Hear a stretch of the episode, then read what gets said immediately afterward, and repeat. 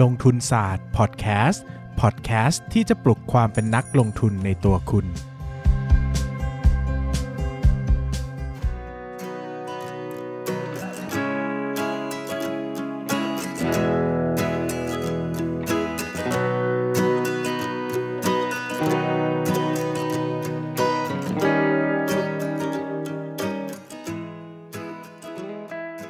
สวัสดีครับ ยินดีต้อนรับเข้าสู่รายการลงทุนศาสตร์พอดแคสต์รายการที่จะชวนทุกคนมาพัฒนาความรู้ด้านการเงินและการลงทุนไปด้วยกัน วันนี้นะครับผมอยากจะชวนทุกคนมาพูดคุยกันในเรื่องของอุตสาหกรรมนะครับ ในความเป็นจริงเนี่ยการลงทุนในหุ้นเนี่ยนะครับ ก็มีอุตสาหกรรมให้เลือกลงทุนได้หลายอย่างมากมายนะครับยกตัวอย่างง่าย ๆ ก็อย่างเช่น อุตสาหกรรมท่องเที่ยว โรงแรม ร้านอาหาร ปิโตรเคมี น้ำมัน การเกษตรกรรม อะไรอย่างเงี้ยนะครับ ธนาคารรับเหมาก่อสร้าง อุปกรณ์ก่อสร้างอะไรอย่างเงี้ยนะครับ ก็มีให้เลือกที่หลากหลายเต็มไปหมดนะครับ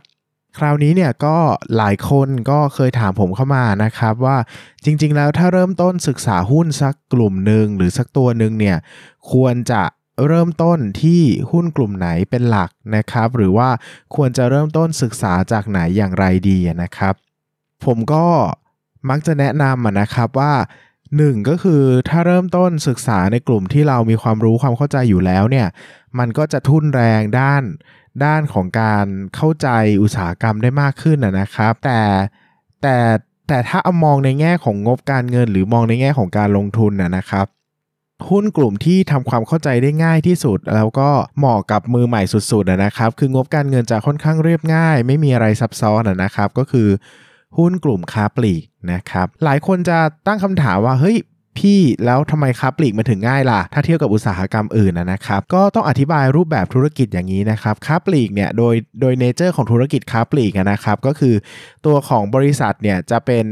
ธุรกิจให้บริการในการ ซื้อสินค้ามาขายนะครับก็เหมือนเป็นเป็นธุรกิจที่เป็นธุรกิจบริการ คือไม่ใช่ธุรกิจผลิตนะครับ ก็คือจะไปซื้อสินค้ามาจากซัพพลายเออร์แล้วก็มาขายให้กับ buyer คือลูกค้านะครับ ดังนั้นเนี่ยอย่างแรกเลยก็คือตัวงบการเงินของ หุ้นค้าปลีกเนี่ยมันจะค่อนข้างเรียบง่ายนะครับก็จะมีเป็นต้นทุนขายก็คือสิ่งที่ซื้อมา แล้วก็เป็นรายได้ก็คือสิ่งที่ขายไปนะครับถ้าเทียบกับหุ้นผลิตแล้วเนี่ยหุ้นผลิตมันจะต้องมีเรื่องของโรงงานใช่ไหมมีเรื่องของการตัด ค่าเสื่อมค่าเสื่อมราคาต่างๆ ที่เกิดขึ้นในการผลิตนะครับ เวลาเรามีโรงงานที่มีค่าเสื่อมราคาเยอะๆเนี่ยมันจะทำให้เกิดจุดคุ้มทุนนะครับ ตัวอัตรากำไรขั้นต้นเนี่ยก็จะมีการเปลี่ยนแปลงเยอะไปตาม capacity หรืออัตรากำลังการใช้การผลิตนะครับ แต่ตัวของค้าปลีกเนี่ยภาพรวมของมันเนี่ยจะมีตัวของต้นทุนคงที่น้อยกว่าอ่าก็คือเน้นซื้อมาขายไป อันไหนซื้ออันไหนซื้อมาแล้วขายได้ก็รับรู้เป็นต้นทุนเข้ามาอันไหนซื้อมา แล้วยังขายไม่ได้ก็รับรู้เป็นตัวในส่วนของสินค้าคงคลังไปก่อนนะครับ ดังนั้นเนี่ยถ้ามองในภาพรวมแล้วตัวของ ตัวของร้านค้าปลีกเนี่ยมันจึงค่อนข้างจะมีรูปแบบงบการเงินที่เรียบง่ายนะครับต้นทุนขายก็คือตรงไปตรงมาก็คือสิ่งที่ไปซื้อมาขายอ่าแต่เทียบกับถ้าเทียบกับต้นทุนการ ถ้าถ้าเทียบกับต้นทุนหุ้นกลุ่มผลิตเนี้ยต้นทุนขายมันจะต้องมีทั้งค่าแรงคนงาน มันจะต้องมีทั้งค่าเสื่อมอุปกรณ์ใช่ไหมครับมีค่าเสื่อมราคาของอาคารนะเครื่องจักรต่างๆนะครับค่าโสหุ้ยในโรงงานที่มันจะต้องรวมเข้ามากลายเป็นส่วนของต้นทุนผลิต ดังนั้นเนี่ยต้นต้นต้นทุนขายที่มาจากธุรกิจผลิตเนี่ยมันจะมีความผันผวนมากกว่าทำความเข้าใจได้ยากกว่า เราอาจจะต้องมีความรู้ด้านบัญชีบริหารประมาณหนึ่งถึงจะศึกษาเรื่องจุดคุ้มทุนแล้วเข้าใจ มองภาพ capacity ออก ในขณะที่ถ้าเป็นหุ้นกลุ่มค้าปลีกนี่ตรงไปตรงมามากครับ ก็คือต้นทุนขายก็คือเน้นๆ ก็คือสิ่งที่ซื้อเข้ามาขายนั่นเอง ก็จะเป็นส่วนใหญ่หลักใหญ่ใจความของเกือบทั้งหมดนะครับ ดังนั้นเนี่ยตัวอัตรากำไรขั้นต้นของเขามักจะค่อนข้างคงที่ ก็คือเขาซื้อสินค้ามาเขาก็จะบวกกำไรที่เขาต้องการแล้วก็ขายไป ดังนั้นเนี่ยมันจะไม่ค่อยมีเรื่องของ capacity เข้ามาเกี่ยวข้อง หรืออัตราการผลิตอะไรอย่างเงี้ยนะครับ ภาพรวมของธุรกิจเนี่ยมันจึงค่อนข้างง่าย ตั้งแต่การวิเคราะห์อัตรากำไรขั้นต้น หมายถึงว่าถ้าอัตรากำไรขั้นต้นแย่ลงเนี่ยอาจจะหมายถึงธุรกิจมีความสามารถในการขายลดลงหรือเปล่า เช่น มีคู่แข่งเข้ามาไหมถึงต้องตัดราคาขาย หรือว่าสินค้าไม่ได้รับความนิยมแล้วถึงต้องตัดราคาขาย ดังนั้นเนี่ยภาพรวมของอัตรากำไรขั้นต้นจะวิเคราะห์ค่อนข้างง่ายกว่าธุรกิจอื่นนะครับ เนื่องจากไม่ต้องไปสนใจเรื่อง capacity เรื่องเรื่องของความสามารถในการผลิตนะครับเพราะเขาไม่ได้ผลิตเองนะพอมาดูส่วนต่อไปก็คือเรื่องค่าใช้จ่ายในการขายและบริหารเนี่ยส่วนนี้ก็ค่อนข้างเรียบง่าย ถ้าเทียบกับค้าปลีกนะครับหลักๆ ก็จะมีค่าโฆษณา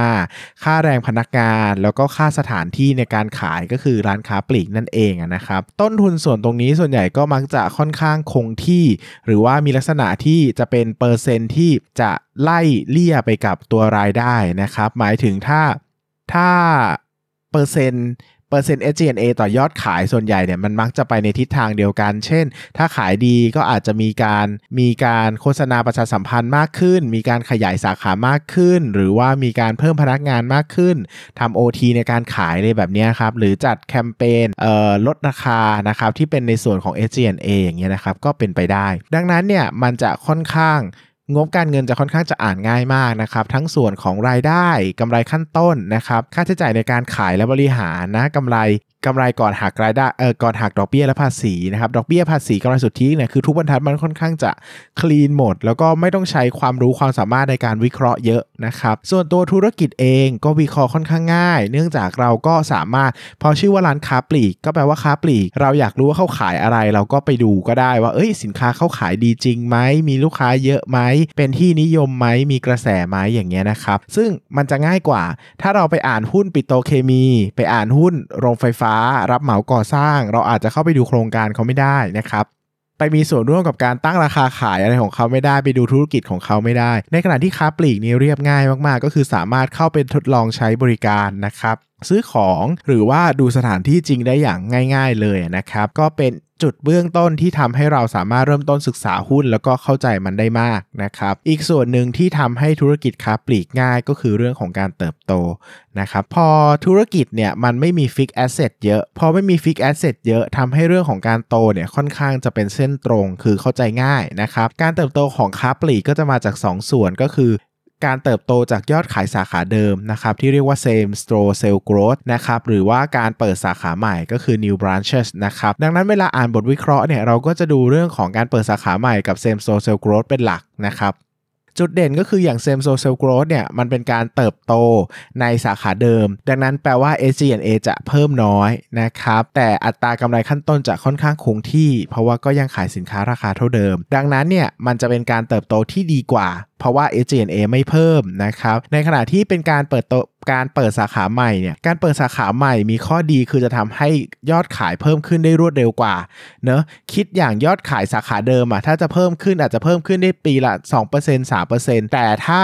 แต่ถ้าเปิดสาขาใหม่มันเหมือนเพิ่มมาเป็น 2 เท่าเลย ดังนั้นเนี่ยการเปิดสาขาใหม่ข้อดีคือรายได้จะเพิ่มขึ้นอย่างรวดเร็ว แต่ข้อเสียก็คือ SCNA จะเพิ่มมาก เพราะว่าค่าคนขายค่าสถานที่ค่าตกแต่งอะไรต่างๆ ก็จะเพิ่มมาด้วยเช่นกัน ดังนั้นเนี่ยเวลาวิเคราะห์หุ้นกลุ่มค้าปลีกเนี่ยนะครับก็เราจะวิเคราะห์การเติบโตไปที่ S เอ่อ S SSG นะครับ Same Store Sales Growth กับการเปิดสาขาใหม่เป็นหลัก เปิดเทียบกับสาขาเดิมนะครับว่ายอดขายเติบโตมากแค่ไหนเทียบกับยอดขายเดิมจำนวนสาขาที่เพิ่มขึ้นใหม่ เพิ่มขึ้นมากแค่ไหนเมื่อเทียบกับสาขาเดิมนะครับดังนั้นภาพรวมก็ค่อนข้างจะเรียบง่าย ถ้าใครจะทำ financial projection เช่น อยากจะมีการลองประมาณการรายได้ในปีหน้าปีถัดไป โดยใช้ Excel เข้ามาช่วยคำนวณนะครับแบบนี้ก็ทำได้ค่อนข้างเรียบง่ายนะครับค่าสมมติฐานต่างๆ ก็ง่ายมากเลยเช่น เราอาจจะใส่ให้ตัวของกำไรขั้นต้นมีเปอร์เซ็นต์เท่าเดิมอ่า SG&A to sale เท่าเดิมนะครับ ส่วนรายได้ก็ผันแปรไปตาม SSSG กับ new branches นะครับ ซึ่งเวลาเราอธิบายเนี่ยจะค่อนข้างละเอียด แล้วก็ยากอยู่เสียหน่อยสำหรับการจะพูดเฉพาะเสียงและให้เข้าใจนะครับ แต่ก็ใครก็ไปลองแกะดูได้หรือว่าถ้ามีโอกาสอาจจะเล่าการวิเคราะห์เรื่องของ financial projection ให้โดยละเอียดเลยนะครับ อีกครั้งหนึ่งแต่ไม่น่าจะทำในเขาเรียกว่าอะไรนะ ไม่น่าจะทำในตัว podcast ได้นะครับ ตัวจริงจริงผมก็เคยทำคอร์สเอ่อ สอนประเมินมูลค่าหุ้นไปแล้ว เป็นการกุศลอยู่ครั้งหนึ่งนะครับ ซึ่งตอนนั้นก็จะสอนละเอียดมากนะครับ ก็อาจจะถ้ามีโอกาสก็อาจจะจัดอีกนะครับ แต่ก็น่าจะไม่ใช่เวลาอันใกล้นี้นะครับ เพราะว่ามันก็มีเรื่องของโรคระบาดต่างๆนะครับ หรือว่าถ้ามีโอกาสอาจจะเขียนหนังสือนะครับ แต่ก็ยังไม่ใช่เวลาอันใกล้นี้เหมือนกันที่จะเขียนหนังสือลงทุนนะครับ แต่ก็ใครลองแกะสูตรเองได้ลองตั้งสูตรฐานเองได้เนี่ยก็ไม่ได้ยากจนเกินไปนะครับ สุดท้ายก็ใช้หลักคณิตศาสตร์พื้นฐานเลยในการผูกสูตรผูกคำนวณขึ้นมานะครับ ก็ลองไปศึกษาเพิ่มเติมกันดูได้กับหุ้นค้าปลีกนะครับ ดังนั้นเนี่ยโดยภาพรวมแล้วเราจะเห็นว่าหุ้นค้าปลีกเนี่ยมันเรียบง่ายมากๆนะครับไม่ว่าจะเป็นเรื่องของธุรกิจเรื่องของงบการเงินนะครับเรื่องของการตลาด หรือว่าเรื่องของการเติบโตในอนาคตนะครับทุกอย่างมันเรียบง่ายเข้าใจง่ายนะครับเหมาะกับนักลงทุนมือใหม่ที่อาจจะยังไม่ได้มีความสามารถในการวิเคราะห์ธุรกิจอย่างลึกซึ้งในอุตสาหกรรมที่ค่อนข้างจะแปลกนะครับก็อยากให้ลองเริ่มต้นจากค้าปลีกก่อน ใครเป็นนักลงทุนมือใหม่ อยากจะเริ่มต้นศึกษาหุ้นโดยละเอียดนะครับก็อาจจะเริ่มต้นในการอ่านหุ้นทุกตัวก่อนก็ได้แต่อย่าลืมนะครับว่าหุ้นค้าปลีกทุกตัวไม่ได้เป็นค้าปลีก pure ร้อยเปอร์เซ็นต์นะครับหุ้นบางตัวก็มีผลิตผสมอยู่ด้วยอ่าหุ้นบางตัวถึงแม้ว่าจะอยู่ในกลุ่ม commerceแต่มีโรงงานผลิต ดังนั้นการวิเคราะห์จะแตกต่างกันออกไป ก็ต้องไปอ่าน 56ขีดหนึ่งไปดูรายงานประจำปี หรือว่าฟัง Opportunity Day เพิ่มเติมนะครับเพื่อที่จะแยกความแตกต่าง แล้วก็เข้าใจในตัวธุรกิจได้อย่างชัดเจน ก็วันนี้ก็ฝากไว้สำหรับมือใหม่นะครับว่าจริง ๆ แล้วการวิเคราะห์ธุรกิจโดยละเอียดโดยลึกเนี่ยมันไม่ใช่เรื่องยาก ถ้าเรามีความพยายาม แล้วก็อาจจะเริ่มต้นจากสเกลที่ง่าย ๆ ไปก่อน แล้วค่อย advance ขึ้นไปกันเรื่อยๆนะครับสำหรับวันนี้ก็ขอบคุณมากนะครับ ก็มีคำถามเข้ามา คือ หลังๆเนี่ยที่เห็นผมไม่ค่อยได้ตอบคำถาม เพราะว่ามันไม่ค่อยมีคำถามนะครับ ก็มันส่วนใหญ่จะเป็นช่วงของการขอหุ้นในกลุ่มของคุยหุ้นรายตัวนะครับ ซึ่งผมก็ทยอยรวบรวมอยู่ ก็จะเลือกอันที่คนถามเยอะๆมาบ้าง แล้วก็จะเลือกหุ้นที่มีความน่าสนใจในตัวเองบ้างก็คือ แบบคือถ้าเอาแต่คนถามอย่างเดียวบางทีมันก็จะ ประเด็นที่บางอย่างที่อยากเล่าก็จะไม่ได้เล่านะครับ ก็จะผสมผสมกัน แต่วันนี้ก็มีคำถามเข้ามานะครับคำถามถามว่าโอเค ขอบคุณมากครับสำหรับความรู้ดีๆ ชอบมากเลยติดตามทุก EP ได้ประโยชน์มากๆสำหรับมือใหม่ ถึงจะยาวแค่ไหนก็ฟังได้ครับ แต่ผมมีคำถามที่สงสัยในการวิเคราะห์ราคาพื้นฐาน คุณเบสส่วนใหญ่แล้วมักใช้คำว่าค่าอะไรบ้างในการดูข้อมูลจากงบการเงินเป็นหลักครับ จะได้ยินว่า PE อยู่บ่อยๆ และค่าอื่นๆ เช่น PBV ROE EPS ใช้ประกอบร่วมด้วยเยอะไหมครับ พอบอกได้ไหมว่าดูค่าใดเป็นสำคัญเรียงลำดับแต่ละค่าให้เป็นตัวอย่างได้หรือไม่ครับ เพื่อจะเป็นไอเดียให้กับนักลงทุนมือใหม่นะครับความจริงมันตอบยากมาก เพราะว่ามันต้องอธิบายละเอียดมากนะครับ แต่เดี๋ยวผมจะเเล่าในเลคเชอร์นะครับ อันนี้มันอยู่ในเรื่องการวิเคราะห์งบการเงิน ซึ่งเดี๋ยวพอมันใกล้จะจบแล้วแหละ ตอนนี้เรามาถึงวิเคราะห์คุณภาพบริษัทเชิง คุณภาพนะครับ ต่อไปจะเป็นการวิเคราะห์คุณภาพบริษัทเชิงปริมาณ ก็คือการวิเคราะห์งบการเงิน ซึ่งเดี๋ยวอีกไม่เกินกี่อาทิตย์ก็น่าจะได้ขึ้นเลคเชอร์ส่วนนี้ซึ่งน่าจะเป็นเลคเชอร์ส่วนที่ผมพูดค่อนข้างจะยาวที่สุด เพราะว่ามันมีรายละเอียดเบื้องลึกเบื้องหลัง แล้วก็พูดเข้าใจได้ แล้วมีประโยชน์นะครับ ก็เดี๋ยวจะเล่าให้ฟังละกันในอนาคตเลคเชอร์ที่จะมาถึง เพราะว่าได้ผมตอบเนี่ยมันก็จะเป็นคำตอบสั้นๆ ซึ่งมันจะเป็นแค่ opinion ผมอย่างเดียวอะแต่มันจะไม่ได้ความรู้หรือว่าประโยชน์ get idea อะไรไปใช้ ก็เดี๋ยวรอฟังในตัวเลคเชอร์ตัวเต็มเลย น่าจะดีที่สุดนะครับสำหรับวันนี้ก็ขอบคุณทุกคนมากเลยนะครับ ขอบคุณครับ